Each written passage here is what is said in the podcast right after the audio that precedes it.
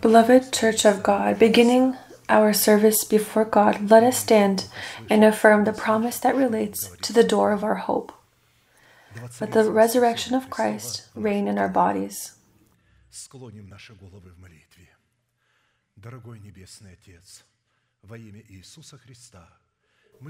Let us bow our heads in prayer. Heavenly Father, in the name of Jesus Christ, we are grateful to your holy name for this privilege to be in this place that your hand has outlined for the worship of your holy name. And so allow your inheritance in the name of the covenant of blood to be lifted to unreachable heights to us and to break all evil and sin that binds us. May in this service be cursed, as before, all the works of devil, illnesses, poverty, premature death, demonic dependencies, all forms of fears, depression, destruction, covetousness, ignorance, all of this.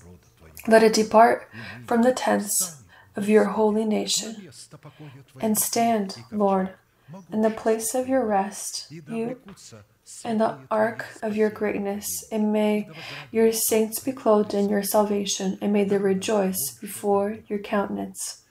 Give us more from your Spirit. Fill us with your Holy Spirit, and allow us to find your holy countenance. May the service be presented into your divine arms. Guide it with your uplifted hand. Almighty God, Father, Son, and Holy Spirit. Amen. May the Lord bless you. You may be seated. The Book of Matthew 545 and 48.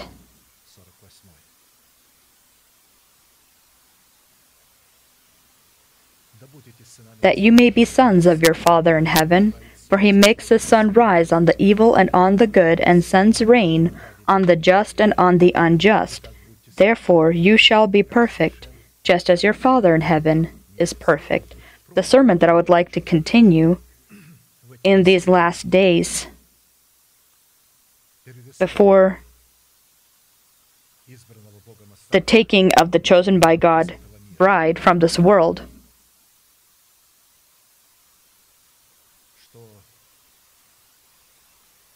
This commandment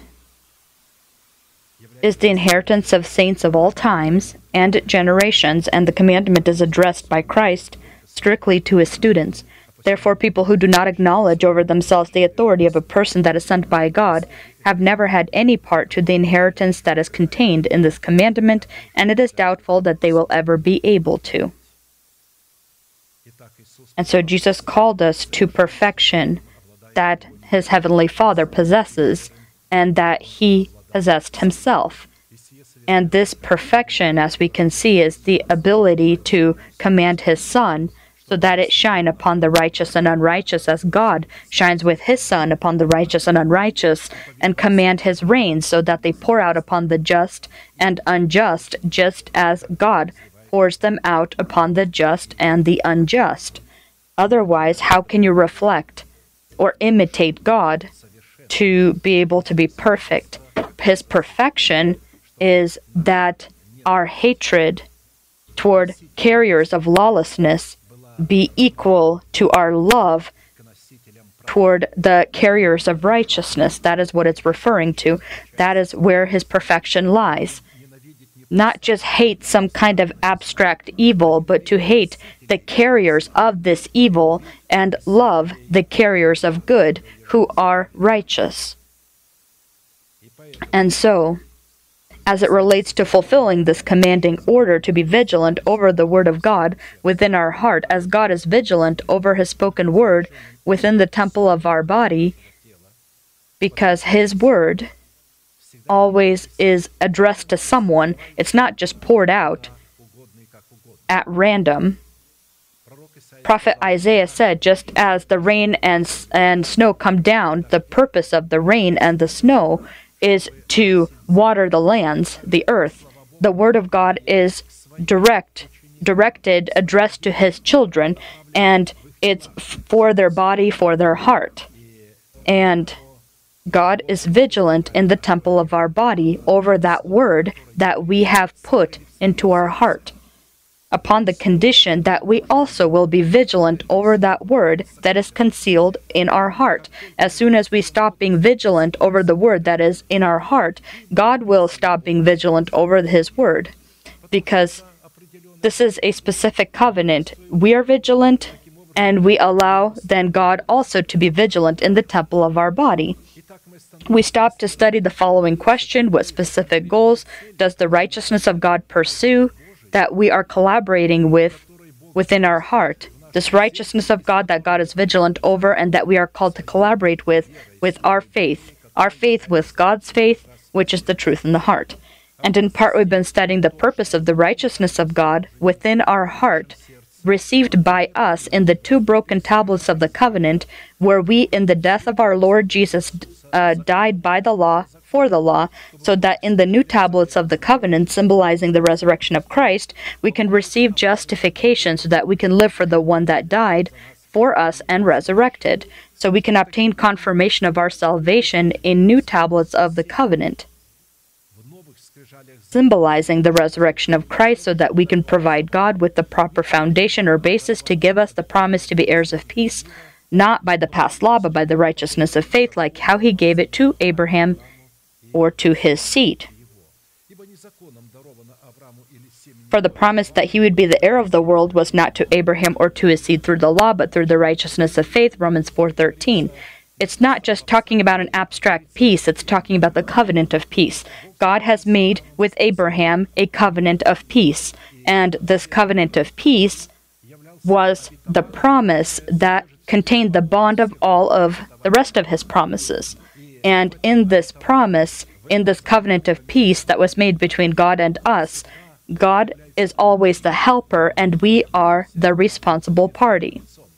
Only when we fulfill our role within the covenant of peace, we allow God then the ability to fulfill his role in the covenant of peace. If he told Abraham that he proclaimed the not existent as existent, and Abraham believed this and did it, although he was aging every day, he Sarah was aging every day, but it's interesting the scriptures say that his hope and his trust became stronger and grew it's interesting.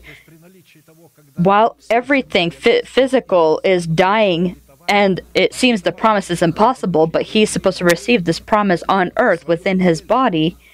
And how could he receive it when he no longer was able to produce, when he reproduced, when he, he his uh, he was not able to have intimate relationship with his with his wife, and he was not able to fulfill the uh, role uh, that a man typically would. And she, being barren, uh, and she was already at an old age where her usuals had ended as well. And so they believed, they believed in the word so much, and they proclaimed the not existent as existent, that God, within the span of a year, had fulfilled, had accomplished what we are all waiting for. He believed that his body needed to be renewed so that he can receive Isaac. And his body did renew. God came to him and told him, In a year you will have a, a son. And Sarah and him, after this, renewed. Their bodies were renewed. It was something surprising, and this promise that belongs to the door of our hope. Because before God takes his church, he, within here on earth, He needs to give us the ability to bear our Isaac, who will be our joy. And who is this Isaac? This is the name Methuselah, who drives away death within our body. We need to bear fruits of the destruction of death so that it could swallow be swallowed up. God will not swallow death without us. He will swallow this death using the confessions of our mouth. And so when we continuously are thinking about this promise that needs to be opened up at the door of our hope before the rapture occurs. We meditate about this, we proclaim this, we think about it, meditate about it, proclaim it. We may not see the results yet, but they're there. We may not see the results, because in our pocket we don't feel the money that may be upon our account. It is upon our account. And we believe in this and we know this. For the promise that he would be the heir of the world was not to Abraham or to his seed through the law, but through the righteousness of faith. Therefore, the covenant of peace in the heart of a warrior in prayer is the result of the obedience of his faith to the faith of God, that is, the spoken by his messenger's word. And so, faith is from hearing the word, and again and again, let us not allow our emotions to take control over our renewed mind. Our emotions don't have the abilities to sense, to examine, and to check whether God is with us or not, if our covenant with God is broken or not. Our emotions are not able to determine this, but they are able, uh, being controlled by our renewed mind, to go where we want to lead them. And so when we proclaim the information that we receive, we please God, and God accounts this to, to us as righteousness when we count ourselves dead to sin and living for God, proclaiming the not existent stronghold of incorruption in our body as existing now. And when we do this, then this can only happen through Methuselah. We remove from the throne our old man, and upon this throne, the truth of the Word of God is seated. And then the Holy Spirit comes and can sit on the throne of this truth. And we then become capable of being led by the Holy Spirit, hear the voice of the Holy Spirit in the words of the messengers of God, who which then uh, uh, echoes in our heart as if it was already there and we already knew this. And so, by what signs do we examine ourselves that the peace of God rules within our heart, which identifies us as the sons of God and as the most holy of the Lord? We know that to examine our heart as to whether the peace of God is governing in it is possible by the ability to be a peacemaker, which characterizes us as the sons of God, as it is written, Blessed are the peacemakers, for they shall be called sons of God. Matthew 5 9.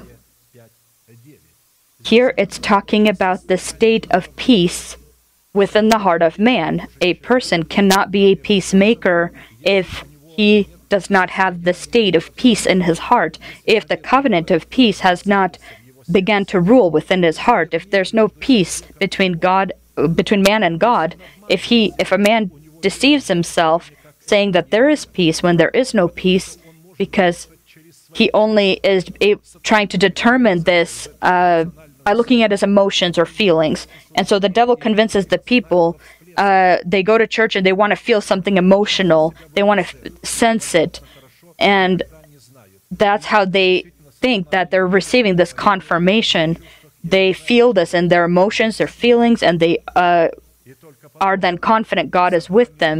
But only when this life is over, when the spirit of man t- is leaves his body, then he finds out that actually they were not within the church, and that the peace of God wasn't with them, and that they are going to hell, just as atheists who were confident that when they die, uh, their existence ends and that they will no longer exist at all. But it turns out this atheist coming out of his own body sees that there is a heaven and hell. He is he met with Christ, he meets with Christ, he sees Christ who condemns him because of what he's stated and he's condemned condemned to hell because of the things he said and the demons then take him and he together with demons go where they will go.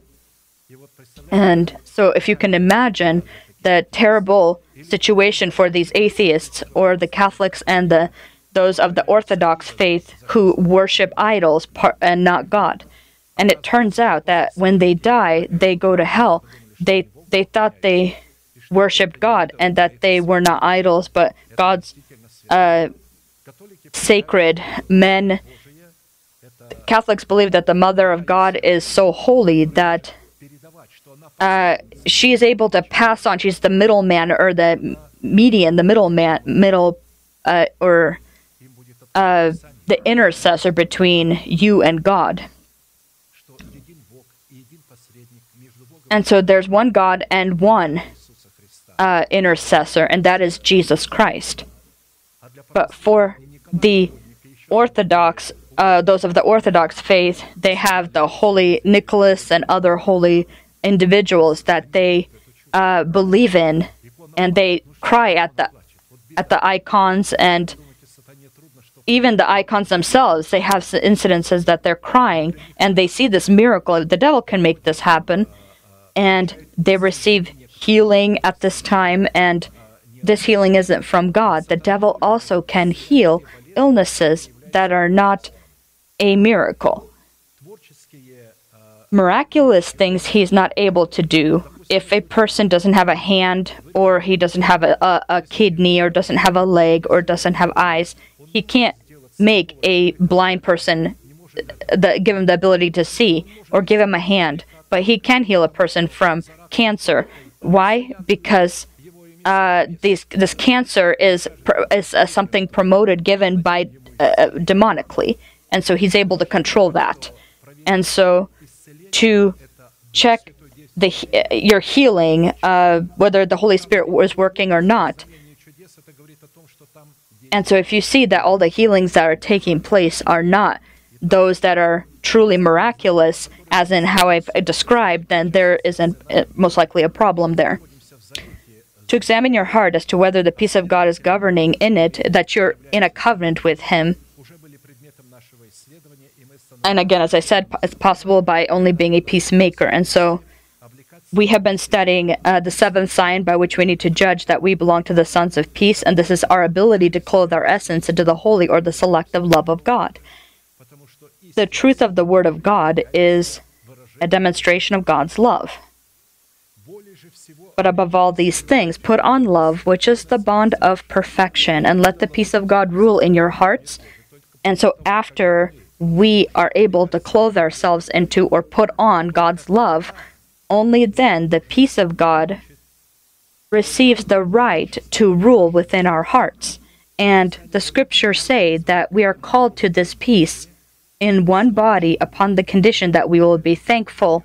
And what it implies here in the original, be thankful, is in friendship. And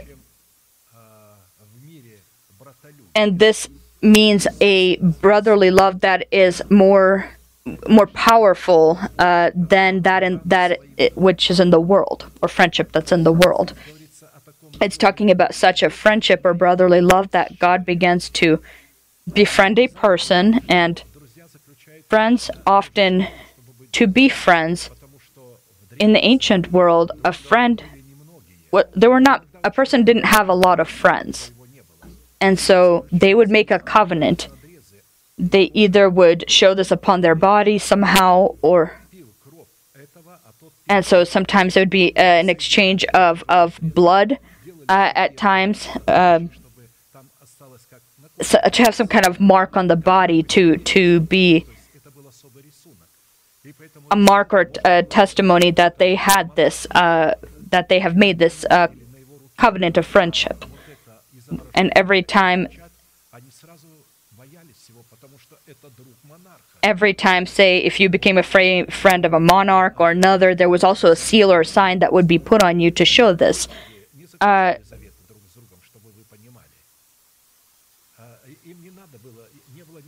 people, as for the most part, didn't do this with one another. The covenant was typically made uh, by those who had higher status. And so to be a thankful person that is per, uh, having this friendship, the children of God are God's friends. And when I demonstrate my friendship and we are we demonstrate this friendship with one another, we demonstrate then this peace. When I'm able to consider my neighbor and cover his imperfections in scripture the holy or selective love of god agape is presented in scripture by the holy spirit in the light of seven unchanging virtues or components by the preached word of the apostles and prophets that in essence are the unchanging virtues of the qualities of God Himself. And these are virtue, from which comes knowledge, from which comes self control, and from self control comes perseverance, from perseverance comes godliness, from godliness, then, or and then godliness demonstrates itself in brotherly kindness, and brotherly kindness demonstrates itself in love. And so they demonstrate one another, they come one from the other. Virtue to knowledge, knowledge, self control. 2 Peter 1 2 through 8.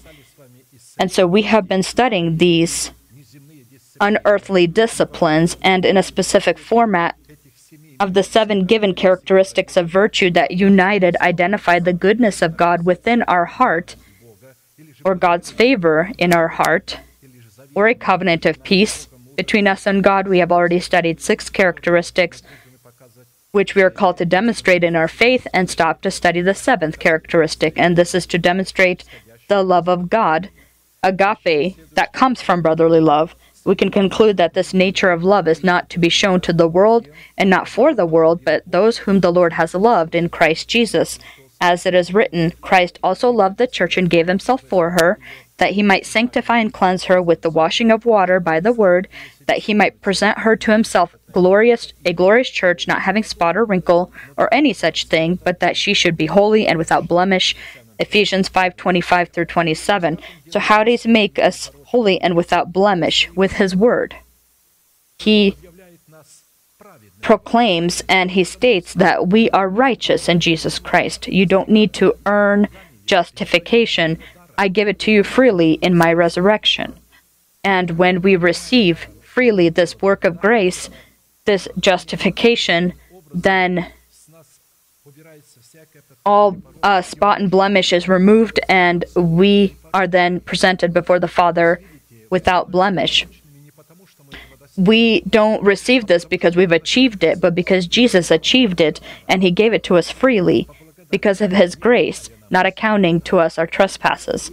But when a person is striving or thinking that doing good works he will become justified, he resists God's redemption or the work that Christ had done and becomes guilty before God, drawing not then the favor of God, but God's wrath upon himself.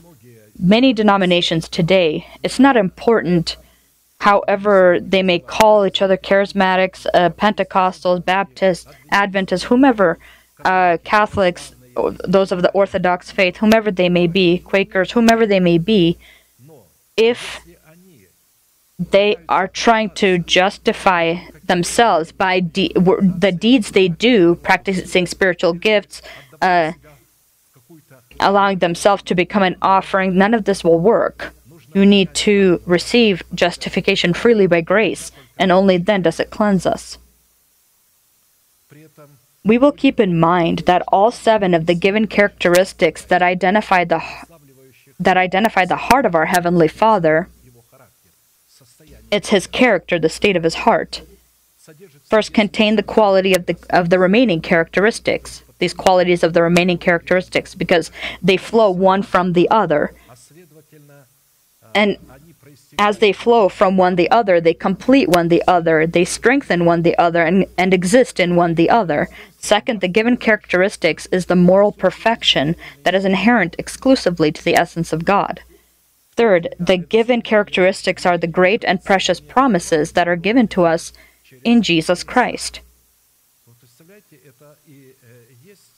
Imagine these uh, precious promises. These characteristics are the precious promises that make our heart as the heart of our Heavenly Father be perfect as your Heavenly Father is perfect. And so, this perfect heart of our Heavenly Father that is in goodness and in knowledge, in virtue, knowledge, self control, perseverance, this heart loves the righteous and hates the lawless and sends his fire upon the wicked and drowns them with his waters and his rains, and the righteous he warms with his sunlight. The given characteristics are the imperishable treasure and wealth with which we are called to become rich. This is where our wealth lies. You can only partake in the inheritance of the given characteristics by receiving the power of the Holy Spirit, not the baptism of the Holy Spirit, but the Holy Spirit Himself, the individual. Baptism of the Holy Spirit gives us the, the ability to speak in tongues. Our spirit receives the ability to speak in tongues, and we, using our mouth, we speak in tongues, and at this time, our Holy our, our Spirit speaks, not our, not the Holy Spirit. And so, when the Holy Spirit speaks, he speaks typically through his messengers. He speaks uh, in a language we understand and is accessible to us. The Speaking in tongues uh, is our spirit communicating with God directly. This is for our spirit. Our mind doesn't understand what is being said. This is a mystery between God and man. Seventh, or sixth, the means that we are called to use to receive the power of the Holy Spirit is the prayer of faith that is built upon truth that is concealed within our heart. If we have truth in our heart, then the Holy Spirit will come there. He will not come alone. We need to invite him. And when we invite him, then he comes. But you will say, How does he come? Before he comes, he knocks. And our goal is to hear this knock and to open the door. If we have truth in our heart, this means that our ear is open. We will hear that knock. If the truth is not in the heart, then we will not hear this knock. And how do you determine that I have truth in my heart or not?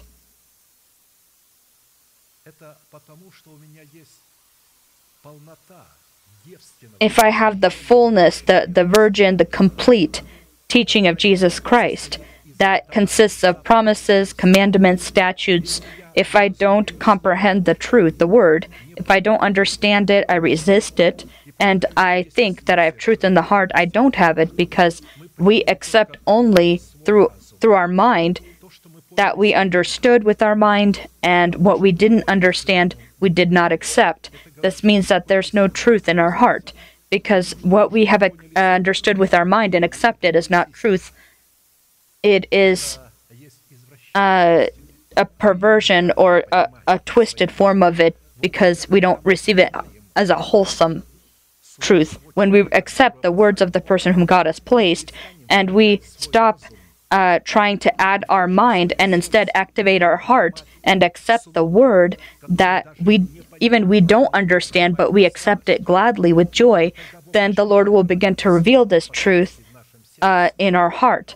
This will mean that we have truth in our heart, which will then give the Holy Spirit the ability to come to knock. He will not knock in the heart of a person who who has a damaged form of truth and that he is only receiving with his mind. Only the one that is received in the renewed mind that's into the heart will allow the Holy Spirit to knock because he knocks to the bride. He can't knock to a young girl who has not yet been matured, who can who can't yet be a bride. We have a sister who does not have breasts? What shall we do when they come and ask for her?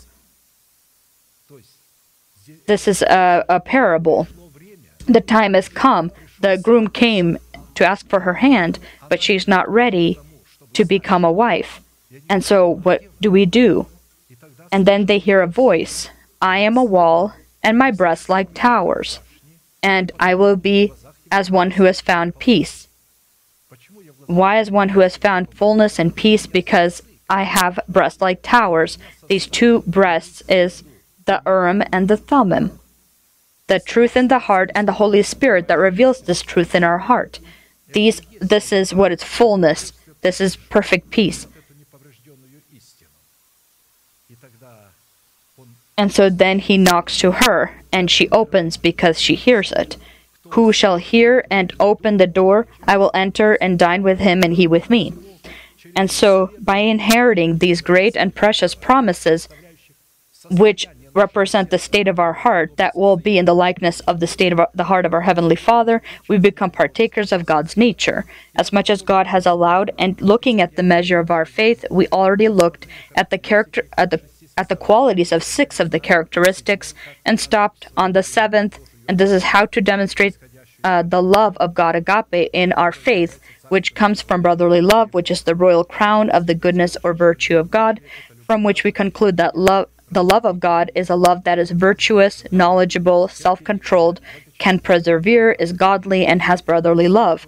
Because of this, we have been looking at the love of God specifically within the context or in the format of its supernatural qualities called to bring us into the fullness of growth in Christ, or make us perfect, like our Heavenly Father is perfect studying the virtue of the love of God in the given characteristics, we came to the conclusion that these are the eternally existing characteristics of God Himself, as well as all what comes from God, because God is love, and such love, coming from the inherent to God virtue, is identified in Scripture as the bond of all perfection. As we read previously, but above all these things, put on love, which is the bond of perfection. Colossians 3:14. Considering that the fact that we in our time already studied the consistency of the essence of the love of God agape, which comes from brotherly love, which we are called to demonstrate in our faith. We in the beginning studied what God's love is and then began studying these qualities that these characteristics that are in this love. We decided to review the question by what signs are we able to examine ourselves as to whether we are demonstrating the love of God agape in our faith coming from brotherly love. We have been studying the first sign by which we can examine ourselves as to whether we are demonstrating the love of God agape in our faith coming from brotherly love, and this is to be done by our ability to love all and everyone whom God loves and hate all and everyone whom God hates because only loving what God loves and hating what God hates are we able to judge that we are demonstrating the love of God agape in our faith coming from brotherly love. As it as it relates to this or relevant to this, we already studied the f- familiar to us seven components cons- consisting in the category of those whom God loves and stopped to study the seven components of the category of those whom God hates. I will remind us of the first two that we've already studied, and we will continue on to the third. First sign by which we need to examine ourselves that we are demonstrating the love of God in our faith coming from brotherly love will be by the fact that we will love and be merciful to the repenting sinner just as God does. Who is a God like you, pardoning iniquity and passing over the transgressions of the remnant of his heritage? He does not retain his anger forever because he delights in mercy. He does not retain his anger forever against those who are his remnant. The remnant are those who obeyed their faith to God's faith, who have accepted justification freely. The second sign by which we need to examine ourselves that we are demonstrating the love of God in our faith, coming from brotherly love, will be that we will love and be merciful to the fatherless, widow, and stranger. God administers justice for the fatherless and the widow and loves the stranger, giving him food and clothing. We know that who the fatherless is, widow, and stranger, these three functions. The fatherless is one who died for the house of their father. The widow is the one who died for governing sin, who was previously our husband. And the strangers when we die for our nation, and we became strangers. Third sign by which we need to examine ourselves that we are demonstrating the love of God in our faith coming from brotherly love is that we will love righteousness and justice and its in its carriers since righteousness and justice in the form of the informational program of God is able to be to demonstrate itself exclusively within the carriers of the love of God coming from brotherly love. He loves righteousness and justice. The earth is full of the goodness of the Lord. Fourth sign by which we need to examine ourselves that we are demonstrating the love of God in our faith coming from brotherly love will be by the fact that we will love the holy nation that we are partakers of or members of who are in God's hands, and you sit at his feet so that you can receive his words.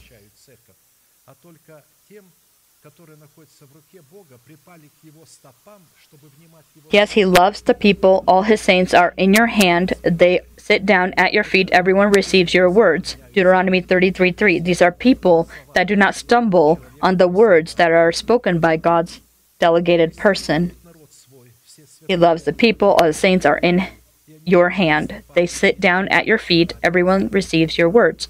Fifth sign by which we need to examine ourselves that we are demonstrating the love of God in our faith coming from brotherly love will be by the fact that we will open the eyes of the blind, we will raise the one who is bowed down, and will love the righteous who walk in the path of righteousness. The Lord opens the eyes of the blind, the Lord raises those who are bowed down, the Lord loves the righteous. Psalm 146 8.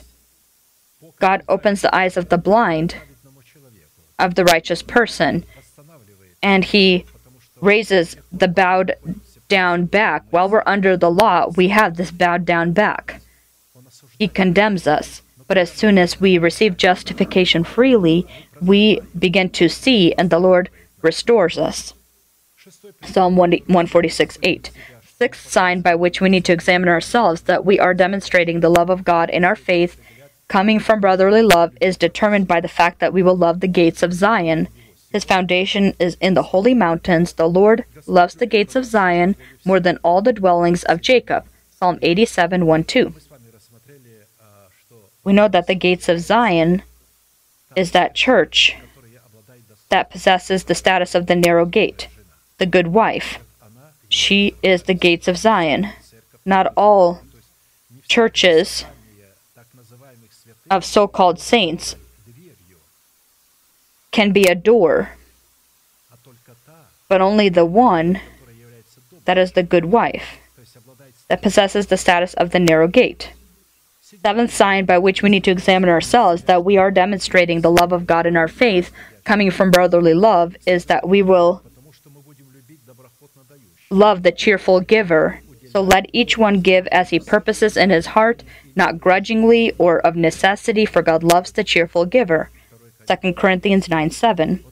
So when we love people who give to the Lord cheerfully their tithes and offerings, we in this way demonstrate in our faith the love of God that comes from brotherly love, because your measure of love for God in your heart is called to be identified by your measure of hatred for carriers of wickedness and lawlessness. We started studying seven components of those whom God hates, by which we can determine that we are demonstrating the love of God agape in our faith. We already studied two in the previous service. First sign by which we need to examine ourselves as to whether we are demonstrating the love of God in our faith, coming from brotherly love, is to be determined by us hating people that hate the Lord.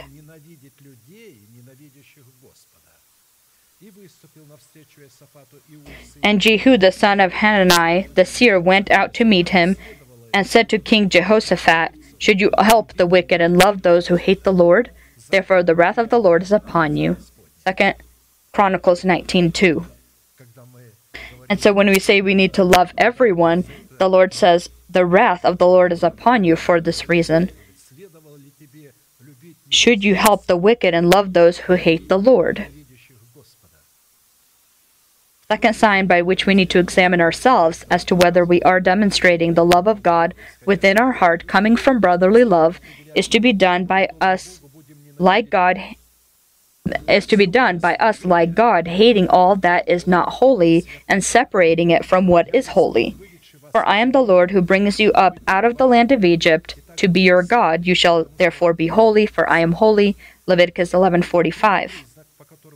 Third sign by which we need to examine ourselves as to whether we are demonstrating the love of God within our faith, within our heart, coming from brotherly love, is to be determined by us, like God, hating the nations that refuse to learn to swear by the name of God as the Lord lives. This is an oath. The Lord lives as the Lord lives before whom I stand. And it shall be, if they will learn carefully the ways of my people to swear by my name as the Lord lives, carefully the ways of my people, it says, and it's contained in the oath that he is making to swear by the by by his name as the Lord lives, as they taught my people to swear by Baal, then they shall be established in the midst of my people. But if they do not obey, they not learn, to swear by my name as the Lord lives, I will utterly pluck up and destroy that nation, says the Lord. Jeremiah 12, 16, 17.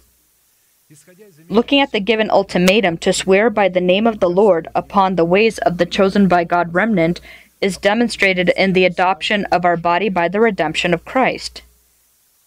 Depending on how much we learn the discipline of the oath, which makes itself known upon the ways of the Lord, will determine whether we will be established in the midst of the nation of God, or we will be utterly plucked up and destroyed from the nation of God. In the modern Christian theology, perhaps one of the most contradictory disciplines is specifically the discipline of oaths that seems to have a somewhat taboo of untouchability although actually these very same people that have put this taboo are the ones that stumble upon this discipline of oaths. They, they stumble upon them the most, and as it is, stand in resistance against the discipline of oaths due to the, due to the carnal stiff neck that they have, identifying their uncircumcised ears and their uncircumcised hearts, and more than anyone else, do the continual work of condemning and cursing everything and all who do not fit the implemented by them canon of worship. and such criticism is a curse. For some reason, they allowed themselves to curse everything and everyone. but the saints who use the oaths of the Lord according to their purpose, they curse, they say, they say, well, you're cursing people. And so what are you doing when you're condemning me for for uh, using the truth or, or utilizing the truth as, as it is supposed to be. But logic for them is unfitting. These people have become so foolish, some of them, that even logic is not is not in them anymore and are afraid of these oaths. The grounds for such an acceptance of the discipline of oaths for these people is one of the statements of Christ that physically is ripped out from the general context and spirit of Scripture and is given a free willed and twisted meaning.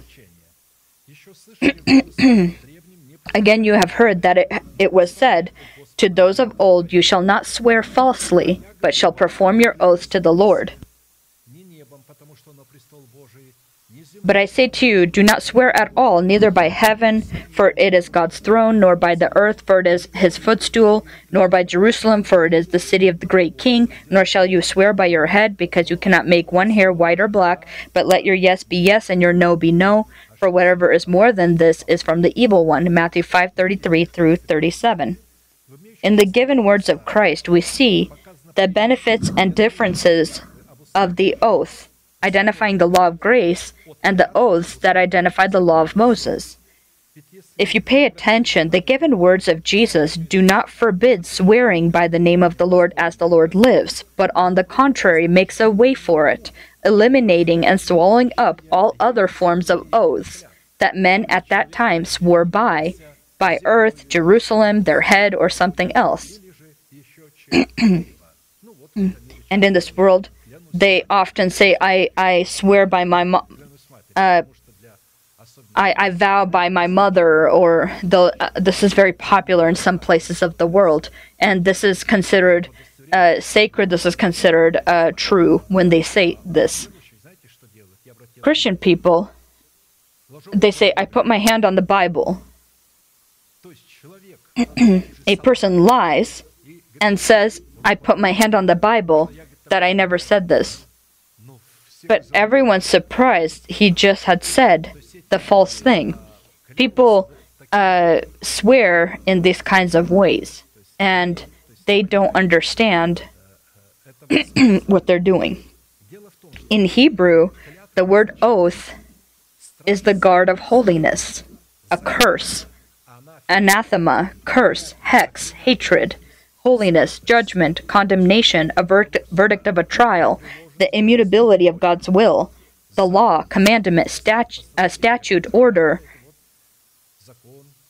the law, commandment, statute, order, circumcision in the form of the seal of righteousness, a solemn pledge, covenant that is made with God when bringing an offering, a vow, assurance, and certification. These are the uh, definitions of oath. Practically in his oath, God shows not just the glory of his burning holiness and the magnificence of his law, but also unchanging faith- faithfulness to his law. Any promises and works of God when making a covenant with his children, as well as his legitimate relationship with his children, are always confirmed and certified with an oath. The oath of God by itself is, certain. It certifies us as heirs of His promise. In, in His immutable will, that God is vigilant of standing guard of those promises in the temple of our body, so that we, in two immutable things of His oath, in which it is impossible for God to lie, we can have strong consolation. For men indeed swear by the greater, and an oath for confirmation is for them an end of all dispute. Thus, God determining to show more abundantly to the heirs of promise the immutability of his counsel, confirmed it by an oath, that by two mutable things in which it is impossible for God to lie, we might have strong consolation who have fled for refuge to lay hold of the hope set before us. This hope we have as an anchor of the soul, both sure and steadfast, which enters the presence behind the veil, where the forerunner has entered for us, Jesus Christ, having become high priest forever according to the order of Melchizedek. Hebrews 6 16 through 20. In the given situation, the oath of God, consisting in two things, identifies the covenant of God with man and was magnified by him in status of our hope, called to lead us into the presence of God, where the forerunner, Jesus Christ, entered. This is the blood of Jesus Christ that is brought into the temple, and the twelve unleavened breads, symbolizing the, re- the result of the death of Christ and his resurrection. The covenant of God with man without a mutual promise of faithfulness to one another in the format of a mutual oath is not legitimate. Understandably, such an oath obtains its legal status and its legal power only within the boundaries of the covenant, which places demands and responsibility upon both parties of the covenant. The discipline of an oath does not just identify the character of the covenant, the covenant of salt, peace, and blood, but stands guard of this unchanging covenant, these three functions of the covenant, but also the discipline of this oath, but also the moral of the state of each of the sides making this covenant. And so in Hebrew, the word oath that stands guards uh, stands guard of the unchanging covenant God makes with man and man with God simultaneously identifies the character of the covenant and the moral state of the two sides that are making this covenant with one another. And so the moral state of the two sides that are making an oath, covenant, or promise with one another is identified by these by these uh, qualities. This is impeccable or perfect, fragile, above reproach, guiltless, not having blemish or insufficiency, without flaw, without spot, pure, filled with righteousness and holiness, perfect, gentle or meek, a lover of peace, invulnerable to attacks. One who is not vulnerable to attacks. And so, all of these, if we have all of these, we will not be vulnerable to attacks when we're condemned, when we're blamed, uh, when we're accused of lying, and they will accuse in the way they understand.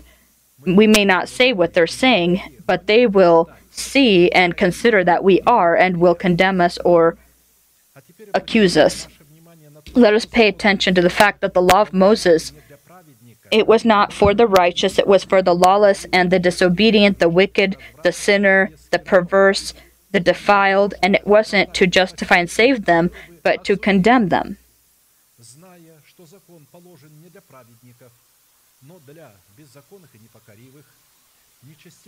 Knowing this, that the law is not made for a righteous person, but for the lawless, and insubordinate, for the ungodly and for sinners, for the unholy and profane, for murderers of fathers and murderers of mothers, for manslayers, for fornicators, for sodomites, for kidnappers, for liars, for perjurers, and if there is any other thing that is contrary to sound doctrine, according to the glorious gospel of the blessed God, which was committed to my trust.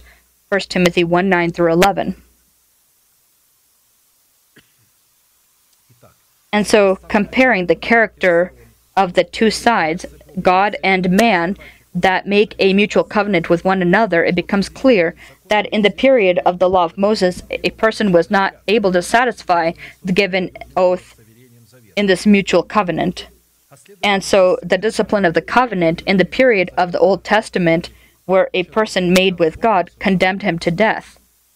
At the same time, in Jesus Christ, the discipline of the oath in the period of the New Testament is called to protect a person and justify him. Specifically, the discipline of the oath is called to discipline uh, to protect uh, to, to protect a person and to justify. And so, if in the period of the Old Testament a person was given instruction uh, to circumcise himself or the foreskin of his heart, in the New Testament it was justifying him. A psalm of David, a contemplation Blessed is he whose transgression is forgiven, whose sin is covered.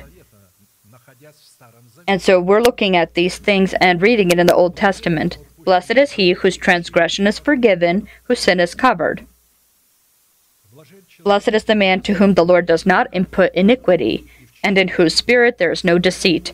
When I kept silent, my bones grew old through my groaning all the day long. For day and night your hand was heavy upon me, my vitality was turned into the drought of summer. I acknowledged my sin to you, and my iniquity I have not hidden. I said, I will confess my transgressions to the Lord, and you forgave the iniquity of my sin. For this for this cause everyone who is godly shall pray to you in a time when you may be found. And why does this righteous end up sinning or fall into sin, but continues to remain righteous? This righteous man will pray in time when uh, he may be found. Surely in a flood of great waters they shall not come near him. You are my hiding place. You shall preserve me from trouble. You shall surround me with the song of deliverance.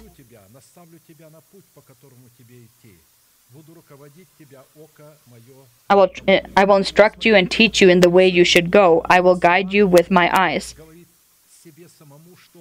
And so, as we can see here, this is Psalm 32 1 through 8. He speaks in his prayer the things that God is saying to him. First, the discipline of an oath is the old in the Old as well as the New Testament is a spectacular example and work of art identifying holy truth which reveals the nature of the love of God for his nation in the bond of all of his perfection which makes itself known in the natural qualities of the chosen by him remnant. Second the discipline of an oath.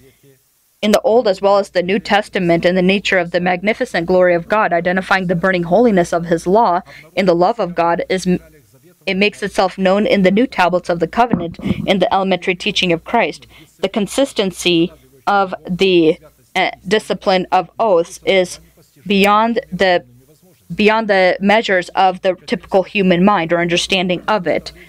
And so only those who have cleansed their conscience from dead works and have imprinted upon the tablets of their cleansed heart the truth they've imprinted upon their heart are able to comprehend it.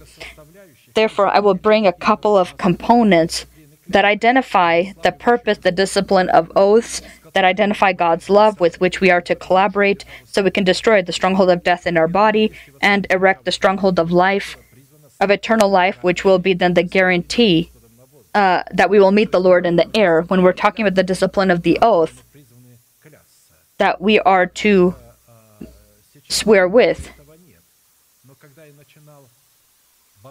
And so when I began to fight my thoughts in the past, I would uh, I would sometimes wallow away in my minds and then have to come back and realize that that's what's happening. And I would have to begin, and then I'd proclaim, The Lord is my strength, the Lord is my might. I do not uh, accept any of these thoughts that are in my head and that somehow I, I that identified with me I am righteous and I do not accept any of it. And so you turn the, the power of your mind, uh, and I would do uh, two places of scripture and meditate about them, what they may mean. And by meditating about them, the Holy Spirit would give revelations only when I would meditate. Sometimes I would need to meditate for hours, sometimes days, sometimes months. I continuously meditate about meditated about them. The Lord reveals his truth only when you meditate about it or you're chewing it or regurgitating it and chewing it where you do what you do at in your cell groups. The discipline of oath in the love of God, identifying the holy truth of the covenant between God and us, was present upon the shoulders of the high priest in two precious onyx stones that are placed into golden settings, into which we need to build ourselves so that we be in accordance to the requirements of a warrior in prayer to worship God in spirit and in truth. Then you shall take two onyx stones and engrave on them the names of the sons of Israel, six of their names on one stone and six names on the other stone, in order of their birth. With the works of an engraver in stone, like the engraving of a signet, you shall engrave the two stones. With the names of the sons of Israel, you shall set them in settings of gold. And you shall put the two stones on the shoulders of the ephod, the shoulders of the ephod as a memorial or memorial stones for the sons of Israel. So Aaron shall bear their names before the Lord on his two shoulders as a memorial. Exodus 28 9 through 12. This was uh, for a memorial for the sons of Israel, so they continuously see the Lord before them. First, looking at the given command, the discipline of the oath, and the love of God, identifying the, the rule of, of holy truth in two precious onyx stones upon the shoulder of the high priest, was the sign of the covenant between God and his nation and served as a continual memorial before God in the made with him covenant that God is vigilant of in the temple of their body and in the time established by him he would be able to fulfill this covenant. Second, the discipline of the oath in the love of God in two precious onyx stones upon the shoulders of the high priest reminded the sons of Israel to always remember the covenant that is made with God, and that the covenant of God be continuously a remembrance within their heart.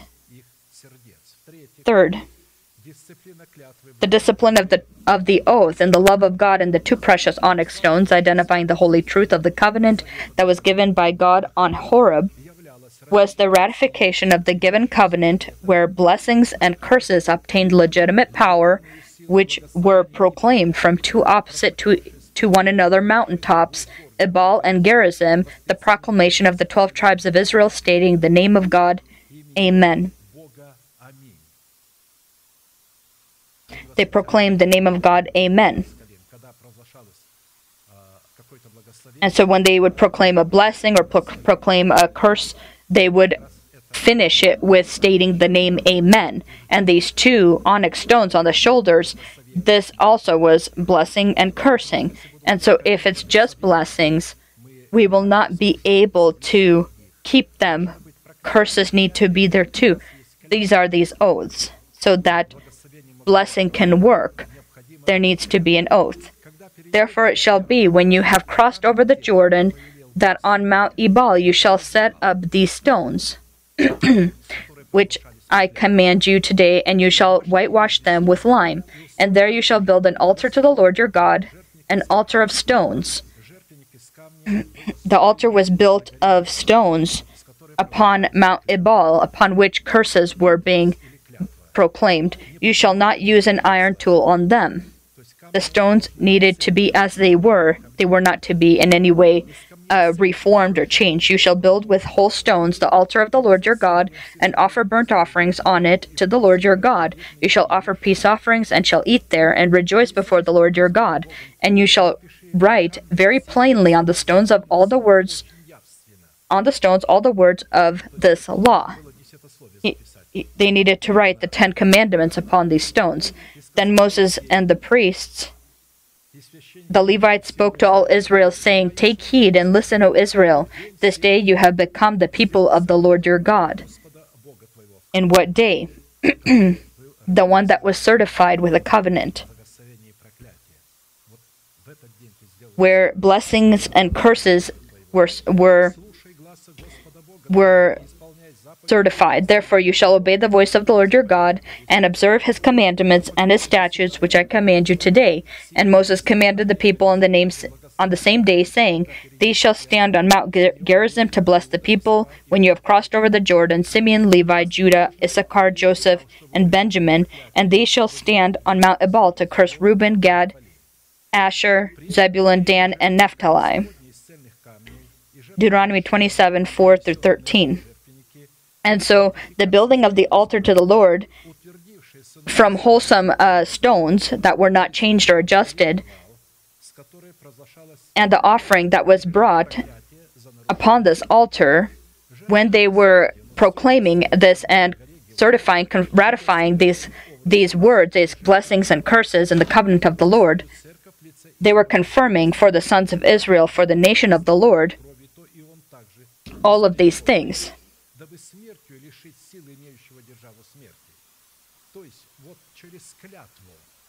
Inasmuch then as the children have partaken of the flesh and blood, he himself likewise shared in the same, that through death he might destroy him who had the power of death, that is, the devil, and release those who through fear of death were all their lifetime subject to bondage. For indeed he, he does not give aid to angels, but he does give aid to the seed of Abraham. Hebrews 2 14, 15, considering that the symbol of the altar of the Lord, which is which we are called to build ourselves are our motives or our goals, the goals of our heart that are in accordance to the requirements of the perfect will of God. The discipline of an oath and the love of God, identifying the covenant between God and us, is shown in the zeal of the love of God, consisting in curses coming upon the face of, of the whole world in the form of a flying scroll, the length of which is 20 cubits and its width 10 cubits, which is called to eradicate within the midst of the nation of God those who steal and those who swear falsely by the name of the Lord. And so you need to not swear falsely, but to swear according to the state of the heart. You don't say, I swear by the Bible, but a person's lying. Then I turned and raised my eyes, and I saw there a flying scroll. And he said to me, What do you see? So I answered, I see a flying scroll. Its length is twenty cubits, and its width ten cubits. Then he said to me, This is the curse that goes out over the face of the whole earth. the face of the whole earth doesn't mean every person on the earth. The whole earth means the earth of, of Israel, the land of Israel, his church. Every thief shall be expelled. The scriptures are written for the nation of God, not for the world. Every thief shall be expelled according to the side of the scroll, and every perjurer shall be expelled according to that side of it. I will send out the curse, says the Lord of hosts. It shall enter the house of the thief. And so the house of the thief, that's he shall enter the house of the thief, and the house of the one who swears falsely. By my name it shall remain in the midst of his house, and consume it with its timber and stones. Zechariah 5 1 through 4. He shall destroy all of the promises within this person if he is a thief and if he swears false, falsely, because we're called to swear, the Lord lives before whom I stand, I will not be shaken. And so the measurements of of 10 cubits is that he belongs to the category of people that are under the guard of the law, which directly has to do with every person who resists the truth. The reason why men until they were 20 years old, up to 20, were not subject to the curse that God had given, which was this uh, flying scroll, was they were not familiar with the desire will of those who were 20 years and older. Because 20 years and older, they knew, they were familiar with, with uh, they had eaten or tasted sin, as it were. Uh, and these were born in the wilderness, 20 years and younger. They didn't know the taste of the food the older people were talking about when they were talking about garlic, when they were talking about melons or meat or other things. They didn't know what that was. They have never tried anything except for manna. They have never smelled anything except for manna. And so this sin was not accounted to them but only those who were 20 years and older fell in the wilderness, but those who were 20 years and younger, this curse did not work on them. This flying uh, scroll, 10 cubits uh, in width, the category of people that were 20 years and younger that were born in the wilderness, again, they did not know the taste or smell of all these foods And so, and the Lord spoke to Moses and Aaron, saying, How long shall I bear with this evil congregation who complain against me? I have heard the complaints which the children of Israel make against me. Says, Say to them, As I live, says the Lord, just as you have spoken in my hearing, so I will do to you. The carcasses of you who have complained against me shall fall in this wilderness. All of you who were numbered according to your entire number from twenty years old and above, except for Caleb the son of Jephunneh and Joshua the son of Nun, you shall by no means enter the land which I swore I would make you dwell in. But your little ones, whom you said would be victims, I will bring in, and they shall know the land which you have despised. But as for you, your carcasses shall fall in the wilderness, and you shall know my rejection. Numbers 14, 26 through 32. And so the symbol of the people who were born in the wilderness are the symbol of the people who have performed a total work of sanctification for the purpose of total dedication to the Lord. And so the symbol of such total dedication is that the given category of saints have died in the death of the Lord Jesus Christ for their nation, the house of their father, and for the destructive desires of their soul, and in this way have obtained the status of these people who were uh, under 20 years old.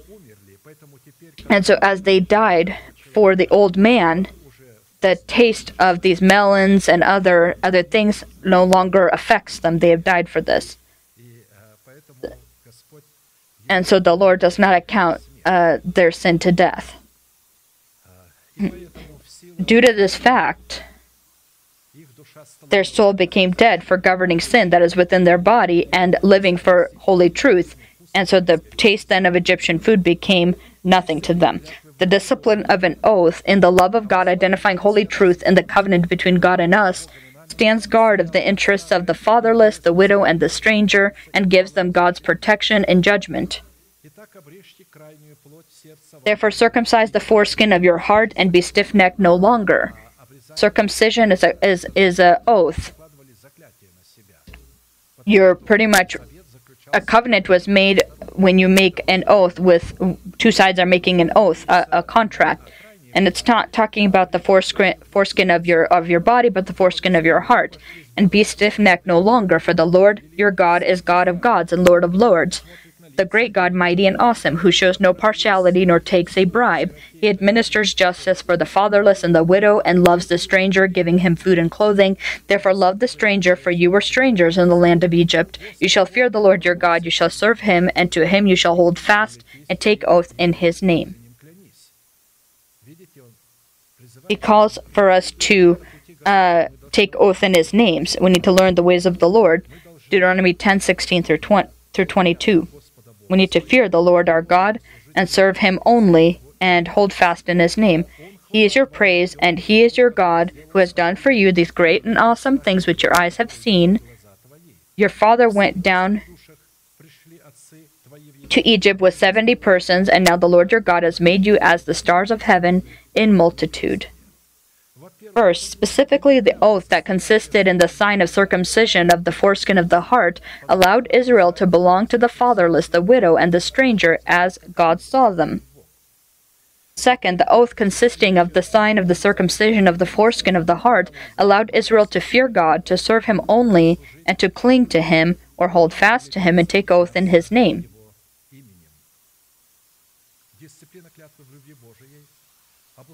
The discipline of an oath in the love of God, identifying holy truth in the covenant between God and us, consisting in the forbidden word beware, th- that the exodus from Egyptian slavery not be forgotten, and gave the ability to fear God and to serve Him only, and to take oath in His name. Then beware lest you forget the Lord, who brought you out of the land of Egypt from the house of bondage. You shall fear the Lord your God and serve him, and you shall take oath in his name. Deuteronomy 6 12 13. Looking at the given warning to receive the right to the power to swear by the name of the Lord as the Lord lives, we first need to learn to fear and then worship God in his fear. Otherwise, if we don't fear the Lord and we begin to uh, make uh, these oaths, then this flying scroll will destroy our trees and our stones. If we build of ourselves a spiritual house upon the foundation which is Christ, but if we begin to uh, swear falsely, then this flying scroll, this law, will destroy the building, the the the wood and the stones.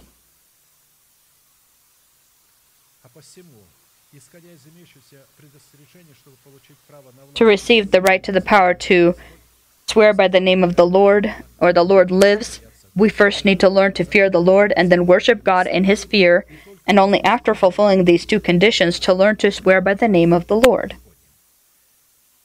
The discipline of an oath in the love of God, identifying holy truth in the covenant between God and us, is called to become an active weapon in the mouth of warriors in prayer that has no comparison in the world to protect us from our enemies and from the violent man. The Lord lives. He begins this with a vow The Lord lives. Learn to begin your prayers with these kinds of oaths stated Blessed be my rock. The Lord lives. Blessed be my rock. The Lord likes this because you at this time trust in his covenant. The Lord lives, blessed be my rock, let the God of my salvation be exalted. It is God who avenges me and subdues the people under me. He delivers me from my enemies. You also lift me up above those who rise against me. You have delivered me from the violent man. Psalm 18:46 through 48. And that's because he was able to swear by the name of the Lord and walk in his ways. so that he can bring forth all his prayers and bring and bring them in the form of oaths. The Lord lives who has delivered me, the Lord lives who has redeemed me. I will stand, I will trust, I will hope. Even though the world is shaking, the foundations of continue to shake and move, I will continue to stand. The symbol of a violent man is our old man, which is supported by organized powers of darkness. The Lord will avenge us and will lift us up above those who rise against us, using the truth that is concealed within our heart in the power of the discipline of the oath.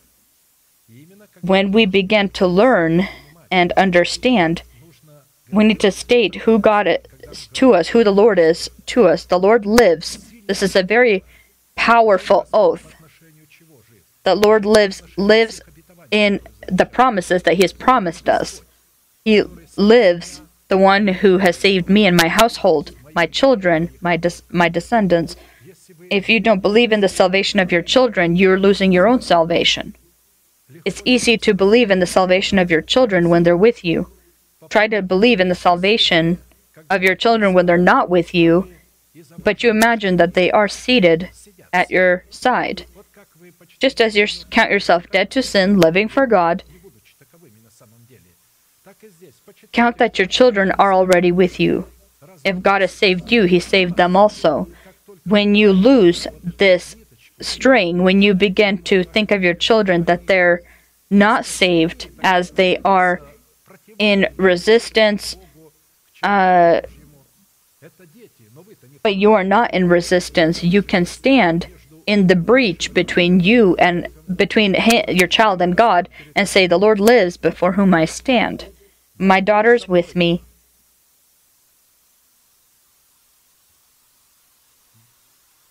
My son is with me. Thank you, Lord, that you have saved me with my house. And not just children, but in, when it comes to all of the, any promises, when the devil says, and those around you say, Where's your God? Why are you so sick all the time? And so then you say, The Lord lives, before whom I stand. I don't have ev- anything, but I possess everything, and I'm wealthier than you. How much do you have? Millions? Well, I have more. I have more all of us possess all of it. The Lord lives before whom I stand. The discipline of an oath and the love of God, identifying holy truth in the covenant between God and us, was called to expand the blessing of Abraham in Jesus Christ upon the Gentiles so that they can receive the promise of the Spirit through faith. For as many as are of the works of the law are under the curse. As many as are of the works of the law are under the curse. God will save me because I did many good works. God has saved me because I uh, speak good news and I have created or formed many churches. I've given so much. I've committed so much to the Lord. All kinds of good work that a person may do. Everyone who is con- confident in this and who trusts in this is under the curse. For it is written, Cursed is everyone who does not continue in all things which are written in the book of the law to, to them, to do them. For the righteous will live by faith. Yet the law is not of faith, but the man who does them shall live by them. Christ has redeemed us from the curse of the law, having become a curse for us, for it is written, Cursed is everyone who hangs on a tree, that the blessing of Abraham might come upon the Gentiles in Christ Jesus, that we might receive the promise of the Spirit through faith. Galatians 3:10 through 14.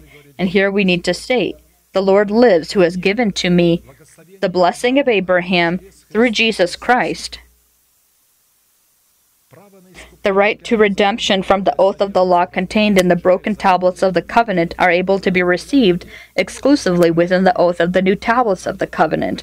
And to have this happen, it is necessary by being crucified with the Lord Jesus, to die through the law for the law, to live for the one that died and resurrected. For I through the law died to the law that I might live to God.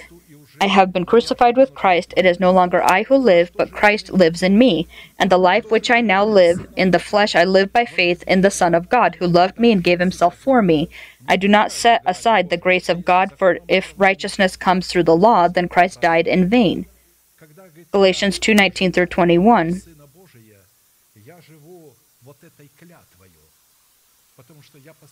And so when he says, I live, I live in this oath.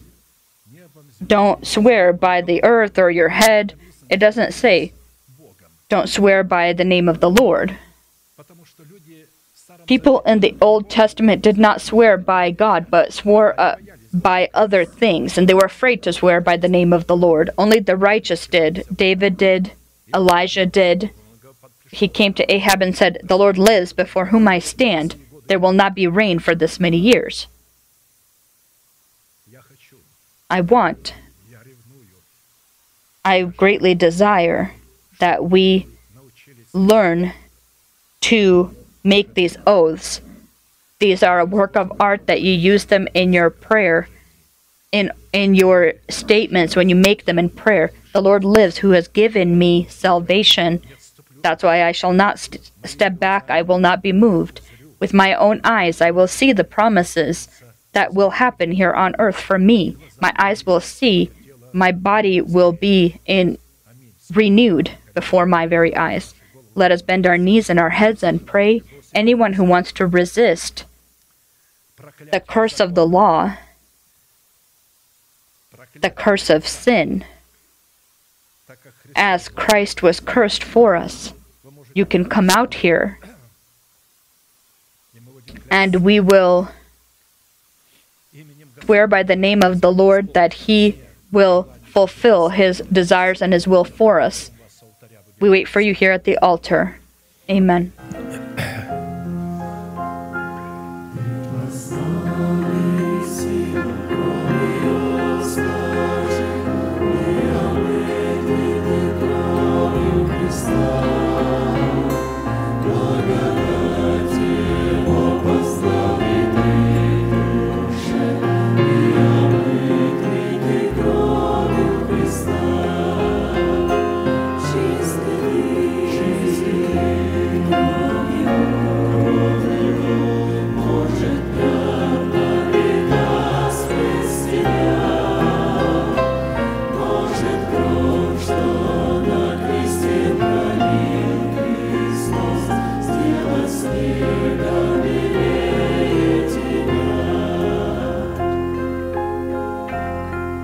I will be praying your prayer And I ask you to deeply believe that the Lord is on your side. He has vowed, He has promised by His own name, He will not change His oaths. He shall not change these two things His shed blood, the shed blood of His Son for our sins, His broken body. I know that you've received that truth. Your eyes are closed. This is your secret room. Lift your hands to heaven. This is a sign that your hands are without wrath or doubt. You don't have offenses in your heart. You're not angry. You've forgiven those who have offended you. And you promised, God, that you will ask forgiveness of those you may have offended. Pray together with me. Heavenly Father, in the name of Jesus Christ, I come to you. I open up my heart. You see the wounds that have been inflicted by sins, by my lusts, by my passions. I have sinned before you. I ask you, forgive me, wash me, cleanse me by the blood of your Son. I believe in your words. I believe that I will swear by your holy name that the blood that was shed by you, it wasn't in vain.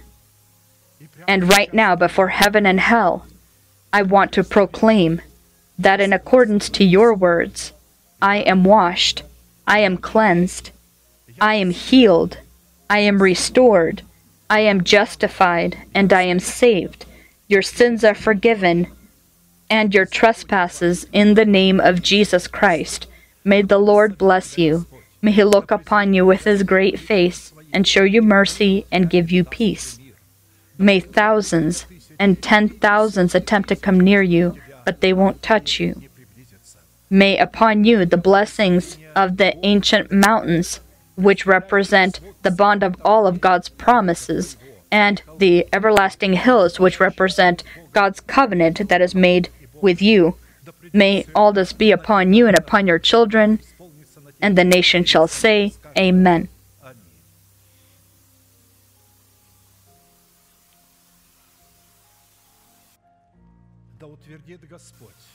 May the Lord confirm this in our heart.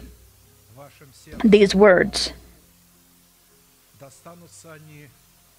May they become a powerful weapon that has no comparison to in the world in your prayer, use this phrase, the Lord lives. Before, before whom I stand, I shall not be moved in my faith. I will confess the truth that I have put into my heart.